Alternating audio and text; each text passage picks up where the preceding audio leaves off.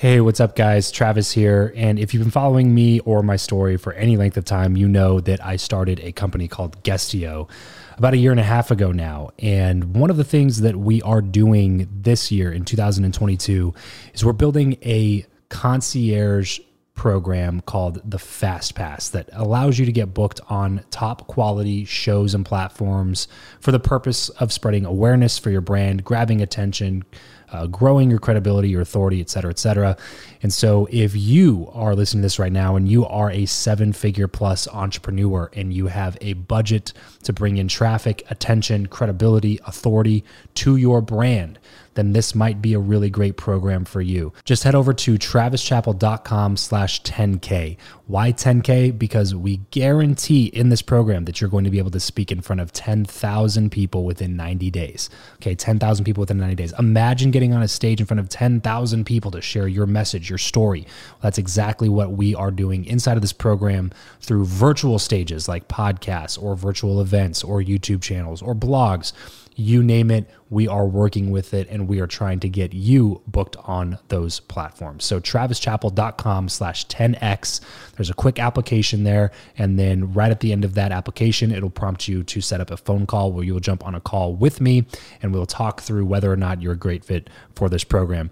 Please act fast on this. Do not wait, because we were only taking on one or two clients a week due to uh, constraints with our team and the limited supply of high quality shows and platforms that are out there in the market. So if that's you and you're really wanting to explode your brand in two thousand twenty-two, head over to Travis Chappell dot com slash ten K, fill out the application, schedule a quick phone call, and you and I will chat really soon about whether or not this would be a great fit for you. Thanks guys. Talk to you soon.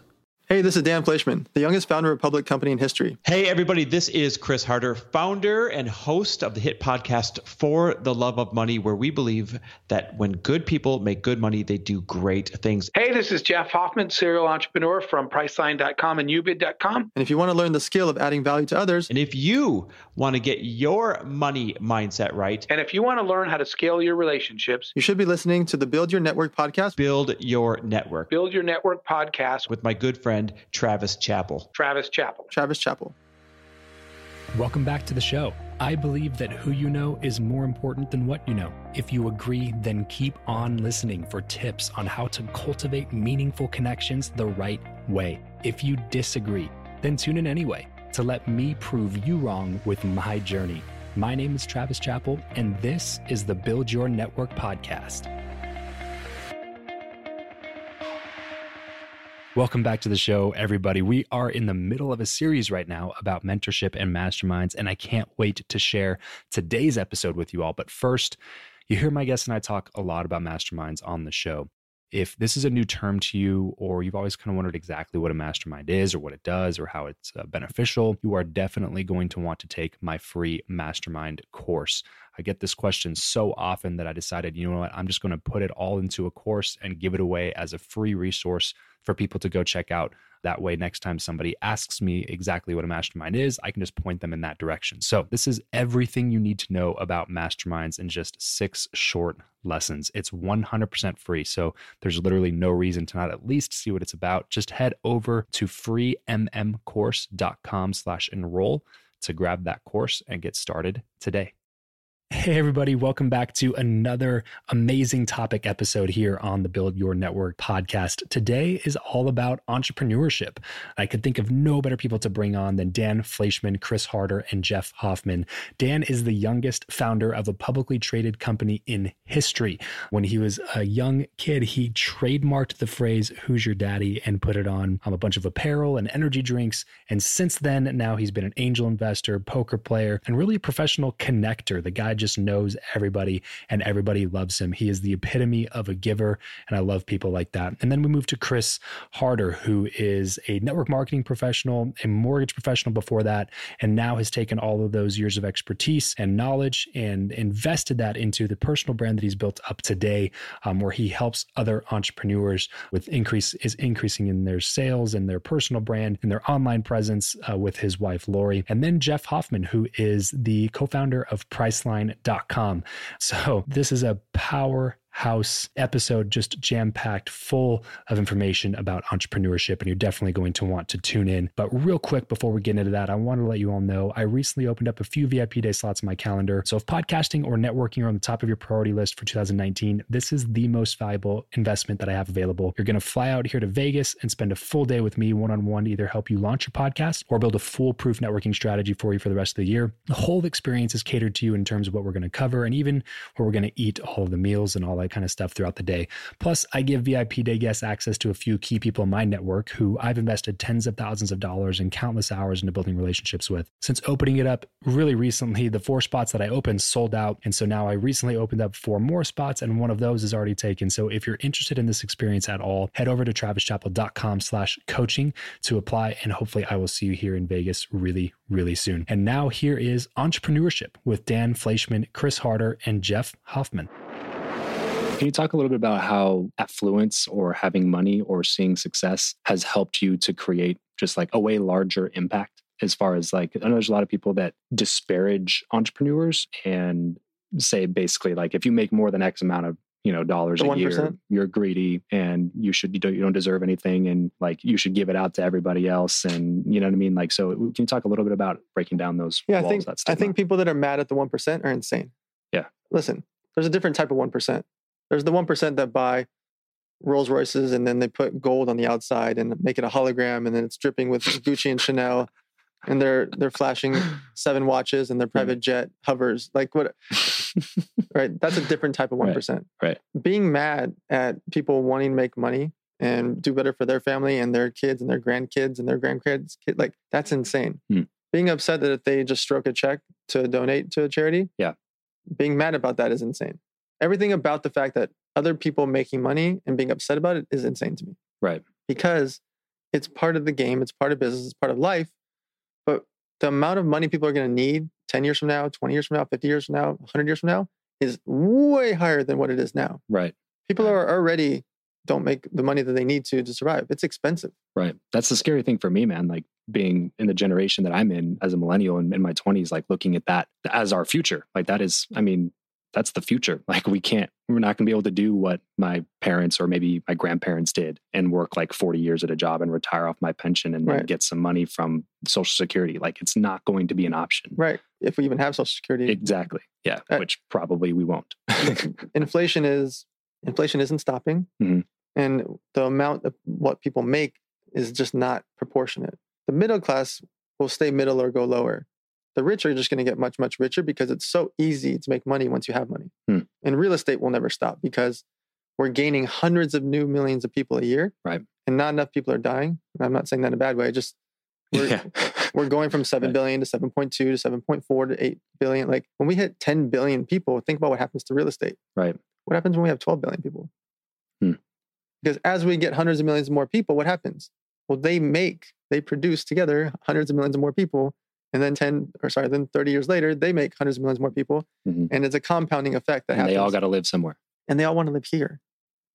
Right. They all want to live in California and they want to live in New York and Miami and Las Vegas. Like look at Las Vegas now and seven years ago. Oh my gosh. It's crazy. It's crazy. If you just look like a, a helicopter photo from above or the space from above of just how many more homes and lights there are, there's a million more lights now. Like we're in the desert. Right. Las Vegas. Literally the middle of nowhere. Right. Like it's like an island of things. And then outside of that is just acres and acres and acres and square miles of right. desert. This episode of the show is brought to you by Indeed. We are driven by the search for better. But when it comes to hiring, the best way to search for a candidate is not to search at all. It's to match and match with Indeed. If you need to hire, you need this platform, guys. I'm telling you, Indeed is your matching and hiring platform with over three hundred fifty million global monthly visitors, according to Indeed data, and a matching engine that helps you find quality candidates fast. Ditch the busy work and use Indeed for scheduling, screening, and messaging candidates so you can connect with those people even faster. And it doesn't just help you hire faster. In fact, ninety-three percent of employers agree that Indeed delivers the highest quality matches compared to other job sites, according to a recent Indeed survey. And look, guys, one of the things that I wish I would have used Indeed for is this matching service. You can search and search and search and search and search all day long, but to actually be presented with quality candidates, like like like hiring a a recruiter for you that's presenting people that has actually done the work to vet them and uh, bring quality people in front of you, that work by itself is uh, the fact that it's done by a software instead of like a team of high quality recruiters is is pretty insane. So they leverage over one hundred forty million qualifications and preferences every single day, which is why Indeed's matching engine is the best one that you can use. It's constantly learning from your own preferences. So the more you use it, the better it gets at doing the job for you. Join more than three and a half million businesses worldwide that use Indeed to hire talent fast. And listeners of this show will get a seventy-five dollars sponsored job credit to get your jobs more visibility over at Indeed.com slash Travis. Just go to Indeed.com slash Travis right now and support this show by saying you heard about Indeed here on the podcast. Indeed.com slash Travis. Terms and conditions apply. If you need to hire, you need Indeed. So what happens is the wealthy get much wealthier because of real estate, because of the stock market, because of all the things that happen there, but then also on consumer goods, restaurants, grocery stores, parking lots, cars, gasoline, all the things that we have to consume that are the mm-hmm. mandatory things we consume. More and more, hundreds of millions of more people are going to be doing that every single year. Mm. And that's going to compound to eight billion, nine billion, ten billion.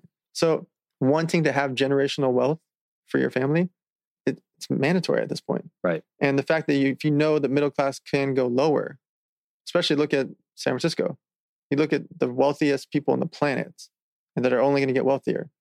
But then there's people making one hundred twenty grand a year living out of their car. Right. Yeah.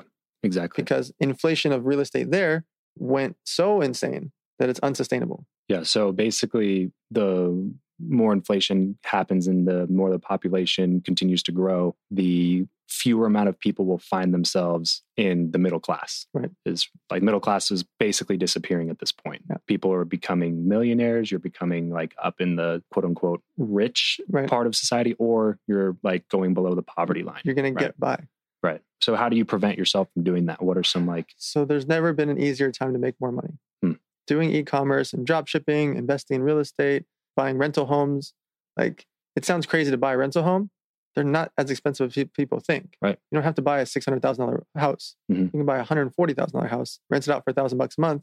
Doesn't sound like much money, but if every year you do that and every two years you do that and you buy another condo, another house, and you just rent them out for eleven hundred bucks a month and eight hundred bucks a month, fifteen hundred bucks a month. I'm not talking about four hundred thousand dollars houses with three grand a month. Mm-hmm. You buy a one hundred forty thousand dollars condo and you can't come up with fourteen grand. People can. Right. And the problem is too many people are making fifty grand a year and just existing and buying more Supreme. Exactly. Yeah. That's the big thing is that you live up to your means instead of living below your means. And you want to go buy the new Camaro instead of just getting a used Camry or something like that. Can you talk a little bit about like how living below your means is going to allow some of these people to be able to move on to the next level, quote unquote, of finance? Right. So what happens is the more money you have to work with, whether you're buying cryptocurrency, whether you're investing in real estate, whatever it is to do with that money, or now you put it into your business or yourself, then it can replicate. Then it can grow. If you take the money that you're doing, and instead of having a two grand a month apartment, now you have a three grand a month apartment. And instead of having the, the Camry, now you get the B M W. That small change of a thousand bucks a month and five hundred bucks a month, that fifteen hundred bucks is eighteen grand a year, mm, which is exactly the figure that you were just talking about to buy a piece of real estate right. that can possibly put more money in your pocket every year. Yeah, for sure. Just by doing that simple thing of not going, and I'm not saying to not go to Starbucks because it's four bucks a day. Like, right. I'm not getting that granular. Mm. I'm talking about not necessarily on the Dave Ramsey plan of right. financial freedom. Yeah, that's also not living. Right. I'm not saying not to go to Starbucks and have something that you enjoy, mm. right? I'm not saying those things. I'm saying you don't need a Benz. Mm. You just don't. Right. I haven't owned a car in four years. I literally don't have a car. That's hilarious. It's hilarious to me just because of the people that I know that are out driving sixty thousand dollars, seventy thousand dollars cars when I know I know very well how much, you know, how much they're yeah. making. And it's just like, I don't know if it's just naivety, like they just don't believe that that's coming in the future, or if it's just lackadaisical attitude, like they just don't care. People you know? think that it's never going to stop. Hmm. You know, they work at the nightclub, they make seven grand a month in tips, and they think the nightclub's going to be open forever. Hmm. Yeah. You see it here in Las Vegas the most. Mm-hmm. The bottle service girl comes here, she starts making nine thousand two hundred dollars in the month and doesn't understand that November, December, and January, the clubs suck. Hmm. And they're closed basically. And th- those months she's gonna make three grand. Right. But, her, but she still got bills to pay up to seven grand. Yes. But right. now her car, instead of four hundred bucks, is twelve hundred because she had to get the sickest one. And then she spent forty-five hundred bucks on wheels, and she bought the Gucci bag and the Chanel. I'm not calling out bottle service girls. I'm just using right. the example of they found something that they could make good money on and think it's going to last forever. Mm-hmm. And we've seen it over and over where people get into something and they think it's going to last forever. And then when it stops, they don't know what to do. Yeah. And they have no savings because they're wearing their savings, or they're driving their savings, or they ate their savings, or they drank their savings. So what do you feel about a side hustle? So I'm the biggest proponent of side hustles.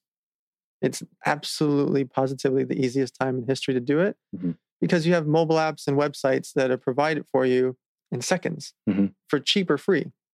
You can start a ClickFunnels site tonight selling podcast mics dot com, and we can start selling podcast mics that we drop ship from Alibaba tonight. I can go register all the social medias for at podcast mics tonight and go get the trademark if I want to spend money. If I don't want to spend money, I don't get the trademark. Mm-hmm. And all of a sudden, podcast mics dot com that you and I own together launches tonight. And I can do my contract with you for fifty-fifty deal on Legalzoom dot com. And by tonight, podcast mics dot com is a business. And now, instead of spending five grand to do X, Y, and Z, I just take that five grand and actually put it into podcast mics dot com for Facebook ads. And I start buying some other ads. Yeah. And it, if it converts, I spend more. And if it doesn't, I don't, like, I can have a business tonight. Right. Whether it's eBay, drop shipping, e-commerce, real estate, buying and selling t-shirts, flipping stuff, the things that you see Gary Vee talk about, those are real. Mm-hmm. He's just talking about the very small version of it.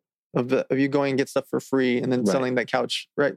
That works too. But if you want to actually make money, take a thousand bucks and use that as your flipping money. Right. Take four grand, use that as your flipping money. Some of it's still a game to me. Like, I bought hundred something pairs of Gary Vee shoes for fun. I gave out twenty or thirty to my friends and staff, and then I have the other ones to flip. Hmm. I don't need to do that. I don't need to flip shoes. Mm-hmm. I like it. It's fun. Yeah. Right. Right. The game is fun.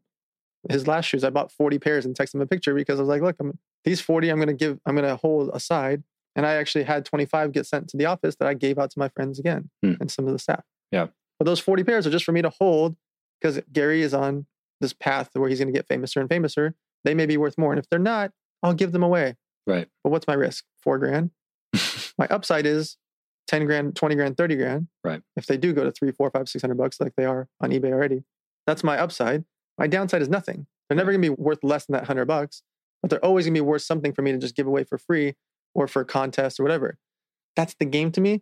And if I'm doing it, why wouldn't anybody be doing that? Right. And then people have this idea too, where they have to have money to start it. You know, I have this idea, right? Everybody has an idea.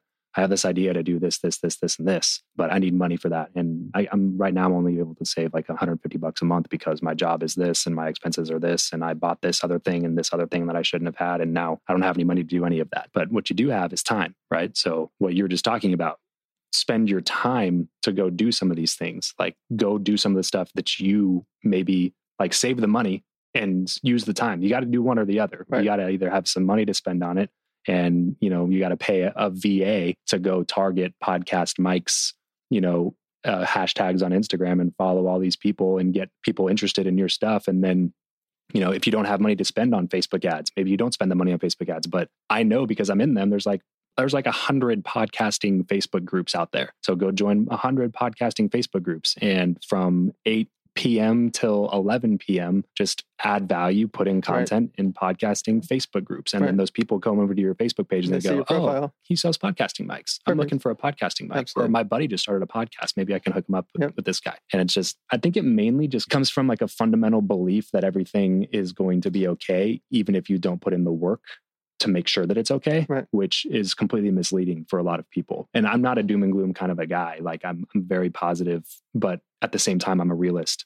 You have to be able to look into the future and be like, look, if I keep going on the path that I'm at right now, maybe best case scenario, I have what, one point one, one point two million dollars in my four oh one k by the time I retire. Like, what is that? fifty K a year for twenty years? Can you live off of fifty thousand dollars a year in forty years from now? Probably not, you know? So you're going to have to start, you're going to retire at sixty-five and then you're going to have to get the side hustle then. Right. So I'd rather have a side hustle now and putting away money now that can compound by the time I'm at that age to be able to actually like retire when I want to retire. Sure. The premise about not having the money, that's literally what I wrote the book about. It's called How to Set Up Your Business for Under one thousand dollars. Hmm.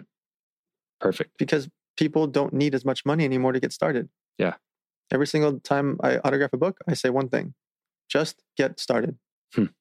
Because if we want to start podcast mics dot com, we could start it right as we're sitting here. Mm-hmm. Like I could register everything right now, get it set up on Alibaba. And within hours, within hours, you and I would have a fifty-fifty joint venture business live on social media. I would take pictures of these mics. I would drag and drop pictures off of podcasts. I Google search images. I'd set up a, a click funnels dot com or a Shopify account. Mm-hmm. And yeah. all of a sudden we have a business off of an idea. And guess what? If it doesn't work, what was our risk? Yeah. Three a or couple, four hours. A couple hours. Yeah, right.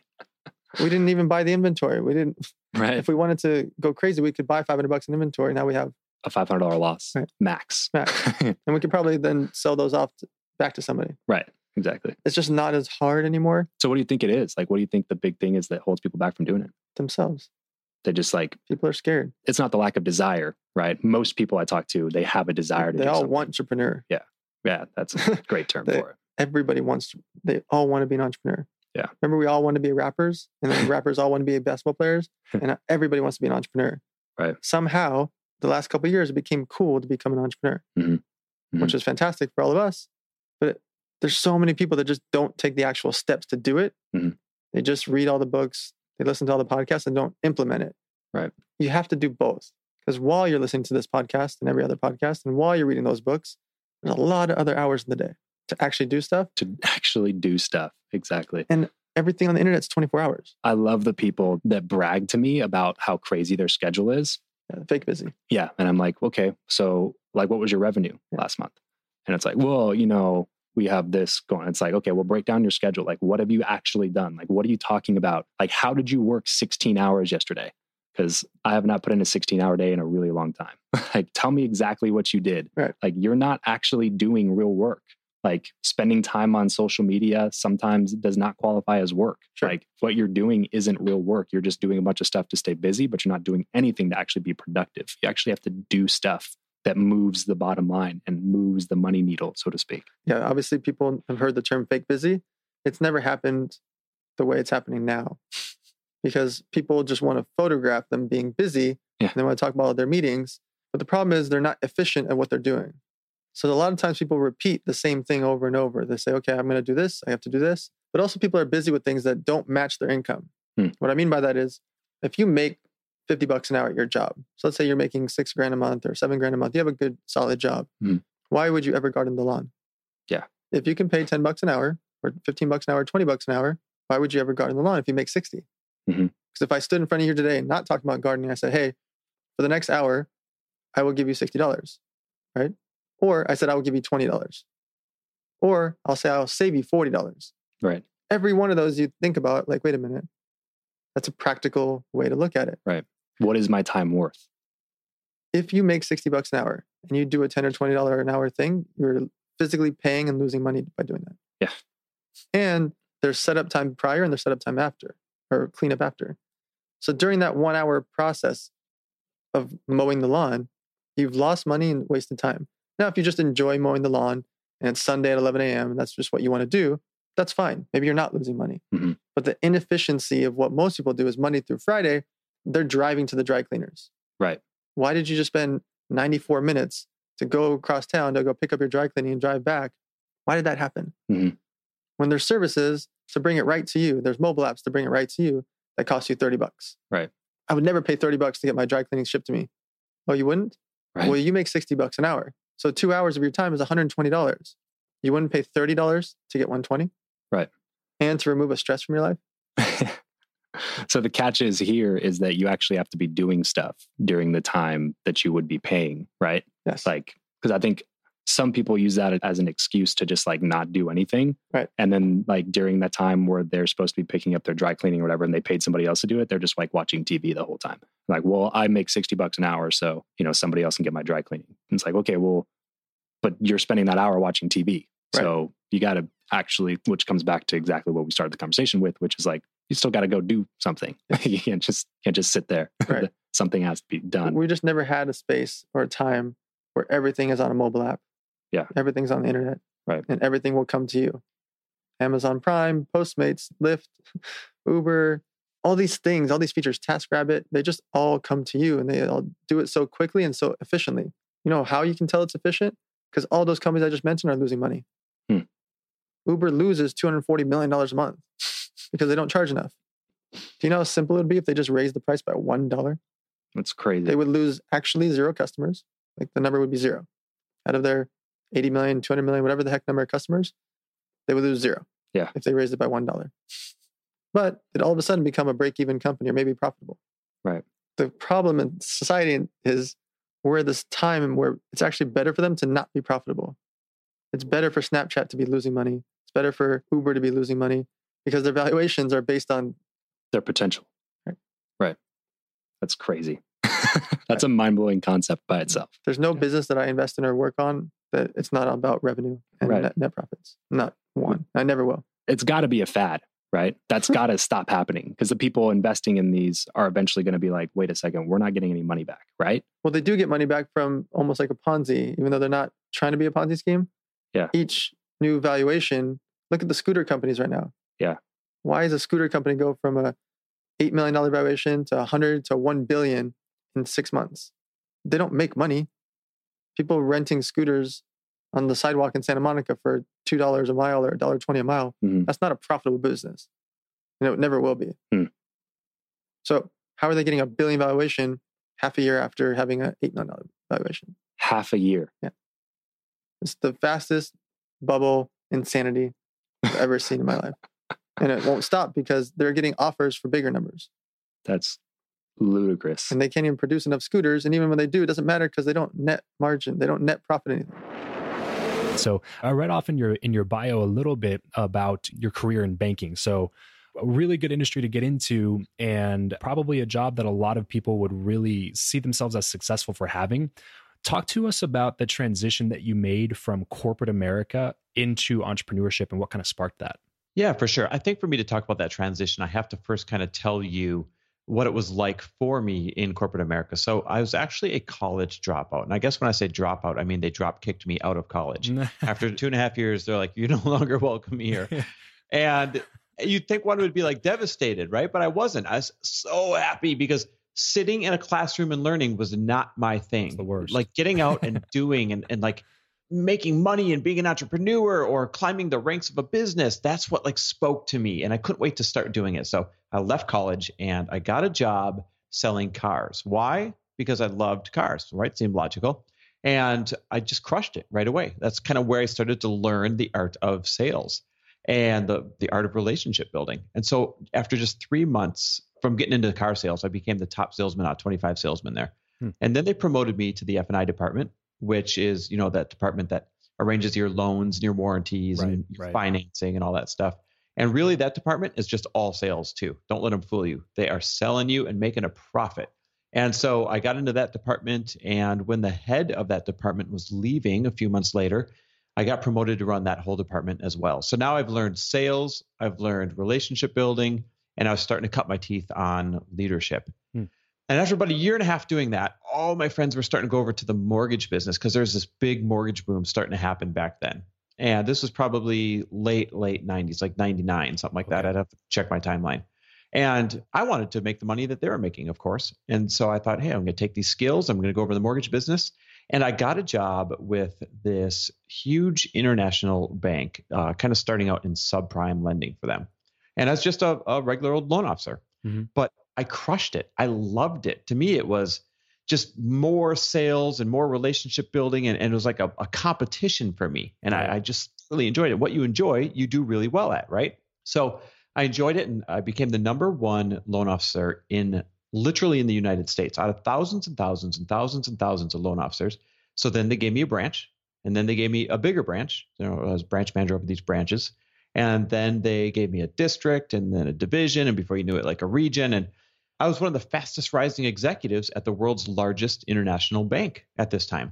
So for a college dropout, not too bad. Not too shabby, uh, yeah. It was really exciting. It was a great period of time in my life. It was, if you've ever seen the movie like The Big Short or Boiler Room mm-hmm. or, gosh, there's another good one. I forget what it is. That's what it was like. It's just like this really fun sales atmosphere, competition atmosphere, scoreboard atmosphere. And everyone was making money, so everyone was having a good time. And everyone was having a good time until the Great Recession mm. hit. Mm. And that is just like everything turned off like a faucet. Not so much fun. And, oh, it's horrible. And so I went from this really fun, encouraging sales type atmosphere where I was training, gosh, literally, I think I had maybe a thousand people below me at the time on sales and leadership and all that fun stuff, to flying around for a year, closing down branches and letting people go. Wow. It was the worst point of my life, the worst year of my life. And I gained pounds. My marriage was a disaster because I was a disaster. And, you know, so if you're not a happy individual, you're not a happy partner either. And something needed to change. Well, after a year of flying around with this international bank, closing down their branches, it became my turn. They said, hey, we'd love to give you a demotion of a demotion of a demotion to this branch in Jersey and wait this thing out, or you can have a severance package. And I was so done. I'm like, severance package, please. I remember yeah. my boss and my boss's boss both said to me, like, wait, don't you want to go home and talk to Lori about this? I'm like, nope, trust me. She wants me out of here. So I took the severance package. And this is the sad part. It was one of those big multi six figure severance packages. And we had made you know, just a ton of money, especially for young people in their twenties up to that point. But we spent it all and then some, and then some, and then some. And so I had to spend the entire severance package just paying off debt and getting back to zero. Matter of fact, getting back to below zero. I kid you not, we sold all of our fancy cars. We sold, except for one that was so far upside down, we couldn't sell it. We sold this great big home that we had just gotten into, like you name it. We were living way beyond our means. Hmm. And to compound that, there were no jobs available during this part of the recession, especially for bankers that were a college dropout, regardless of my fancy title I held. And so a friend of mine who I used to work with, his name was Todd, he had started this tiny little mortgage brokerage, and he called me up. He said, come over and partner up with me. You know, I know what you're good at. You know what I'm good at. They're opposite skill sets. Let's blow this thing up. And because I really didn't have any other options, right? Of course, I was like, sweet, I'll do it. And yeah, we blew it up. Matter of fact, in the three years that were the tail end of the recession, we took it from this little nothing mortgage brokerage to one hundred fifty-five employees in seven states doing three hundred thirty million dollars a year in loans. Wow. And, you know, during the recession, that's insane growth. Oh yeah. Anything in the real estate field in that recession period. I mean, this is, this is what, probably two thousand six to two thousand nine ish, somewhere in there. No, I think I left the international bank around two thousand eight, two thousand nine. And so we grew this from, let's say, two thousand nine, ten, and eleven. Okay. Right. Okay. Everyone's just kind of catching their breath and, mm-hmm. and figuring out what just happened. Exactly. And so, you know, you'd think that'd be a success story, but it wasn't, because I wasn't making any money there despite the fast growth, because all the money was being put back into the company. And as this junior, tiny, fractional partner compared to what Todd had had owned in the company. And I was miserable. I didn't like the people I worked with. I didn't like going to work. And Todd and I wanted to run the company in very opposite mm-hmm. ways. And so it wasn't working out. And I became more miserable and more bis- miserable and more miserable. And so finally, obviously, something had to change. And it was right about this time that two different businesses for us on the side were starting to take off. And one of those was my wife's brand. You know, at the time, it was a she owned a small fitness studio in Minneapolis.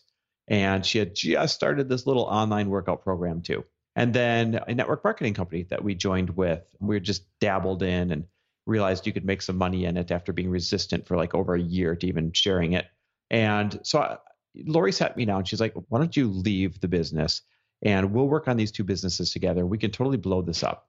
And that seemed like the most appealing thing on the planet. And that's what I did. I I pulled out of my partnership and and came home, so to speak, to work with Lori to blow up her brand and to blow up that network marketing company that we had. And, you know, as people from the outside looking in would say, it was this massive success story and this trajectory that went so quickly. And while it did, yes, they don't see all the work and the ups and the downs and mm. and the sweat and, and the tears and all that stuff that kind of goes into the back end, right? They right, just see the right. end result. And so um, really blessed to have made that transition. It saved our marriage. It saved our finances. It saved, you know, everything. And and now we have the ability to make such huge impact on the world that we just didn't have when I was in the banking world. Wow. Wow. Incredible story. So many takeaways from that. But I think that one of the biggest ones is when you were talking about how, you know, it's just funny because people will always look at the success story that you have now and maybe just in the network marketing company that you're in, and then just mark it up to luck and timing or something like that. And like you were saying, they didn't see all the things that were going on behind the scenes. I mean, some of those things would be the fifteen plus however many years you had in experience in sales with car sales, and then financing with the cars, and then being a mortgage broker or mortgage banker, and all that entire time, you're building a skill set of how to sell, how to build relationships with people, how to market yourself, how to do all these different things.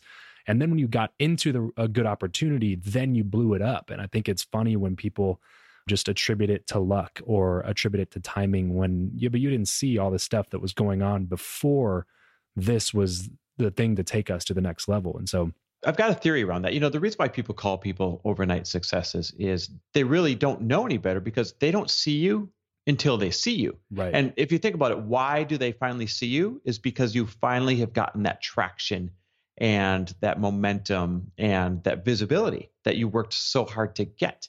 Mm-hmm. And so if they don't see you until they see you, that means they didn't get to see all the back work.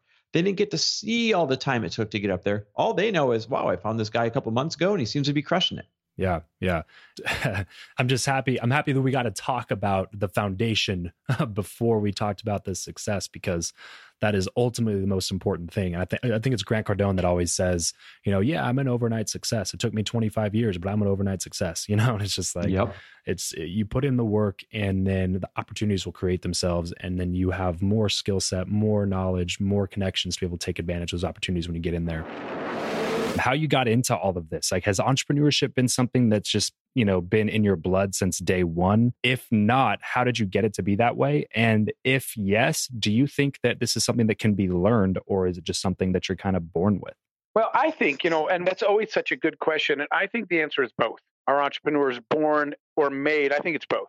The made part, the learn part is, you know, this, your podcast right here, right? The more that education people absorb and the more chance they get to learn from each other and from people who've already been down that path, the better of an entrepreneur and the higher your chances of success are. So there's a made part, but I think, Travis, there's a born part, because there's a D N A thing that really distinguishes entrepreneurs. For example, I'm telling you some of my D N A. I'm like the most impatient person on the planet. And I have been trying to fix that, but I got to be honest with you. I'm the guy that's in the line saying, oh my God, how can this take so long? And people are always saying, dude, calm down. It just takes that long. And I'm always saying, well, how does it take this long? What are these people doing? Why can't they do this faster? Um, and everybody else always says, man, just calm down. It just takes this long. And that personality flaw, that part of my D N A, caused me to be an entrepreneur. So I didn't set out to be an entrepreneur.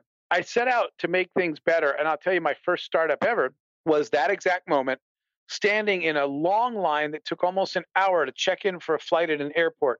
And I was going nuts, because when you get to the end of the line, they look at your I D and they hit print and hand you a boarding pass. Right, right. And I said, how on earth does it take? I stand in line for an hour so you can print me a sheet of paper off a printer. The woman's saying, you know, next. And I'm like, no, no, no, wait a minute. Right? And I said, this process is ridiculous. You're using a printer and we're standing in a line an hour long. I missed my flight. And oh, I was very wow. upset. But it was my impatience yeah. and the way that I hate inefficiency. And I'm saying there has to be a better way to do this. And the woman is like, could you please leave? But I literally, my first startup was to solve that problem. My first startup was creating the airport check-in kiosk that people use today. Wow. When you go to the airport and self-check-in at a kiosk, that's a product that we invented and patented and started selling all over the world, because it was driving me nuts to stand in line. So it's a D N A thing too. Part of it is just how you're born. And for me, I, you know, inefficiency makes me nuts.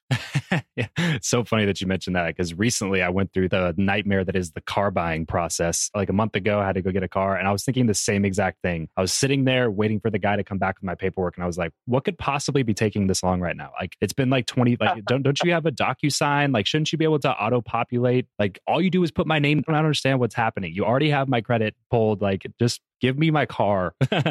But yeah, it's really, really funny that it just, yeah. it's very fresh in my mind.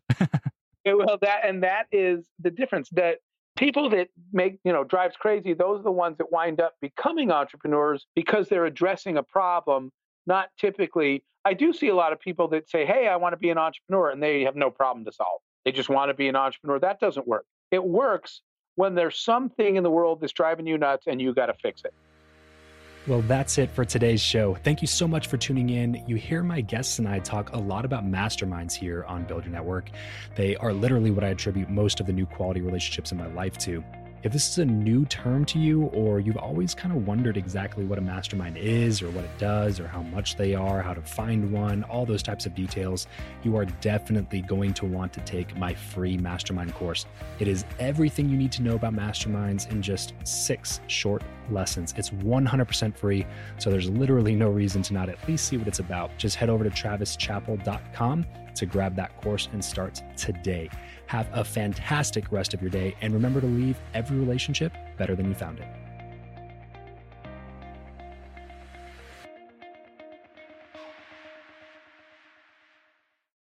Save big on brunch for mom, all in the Kroger app.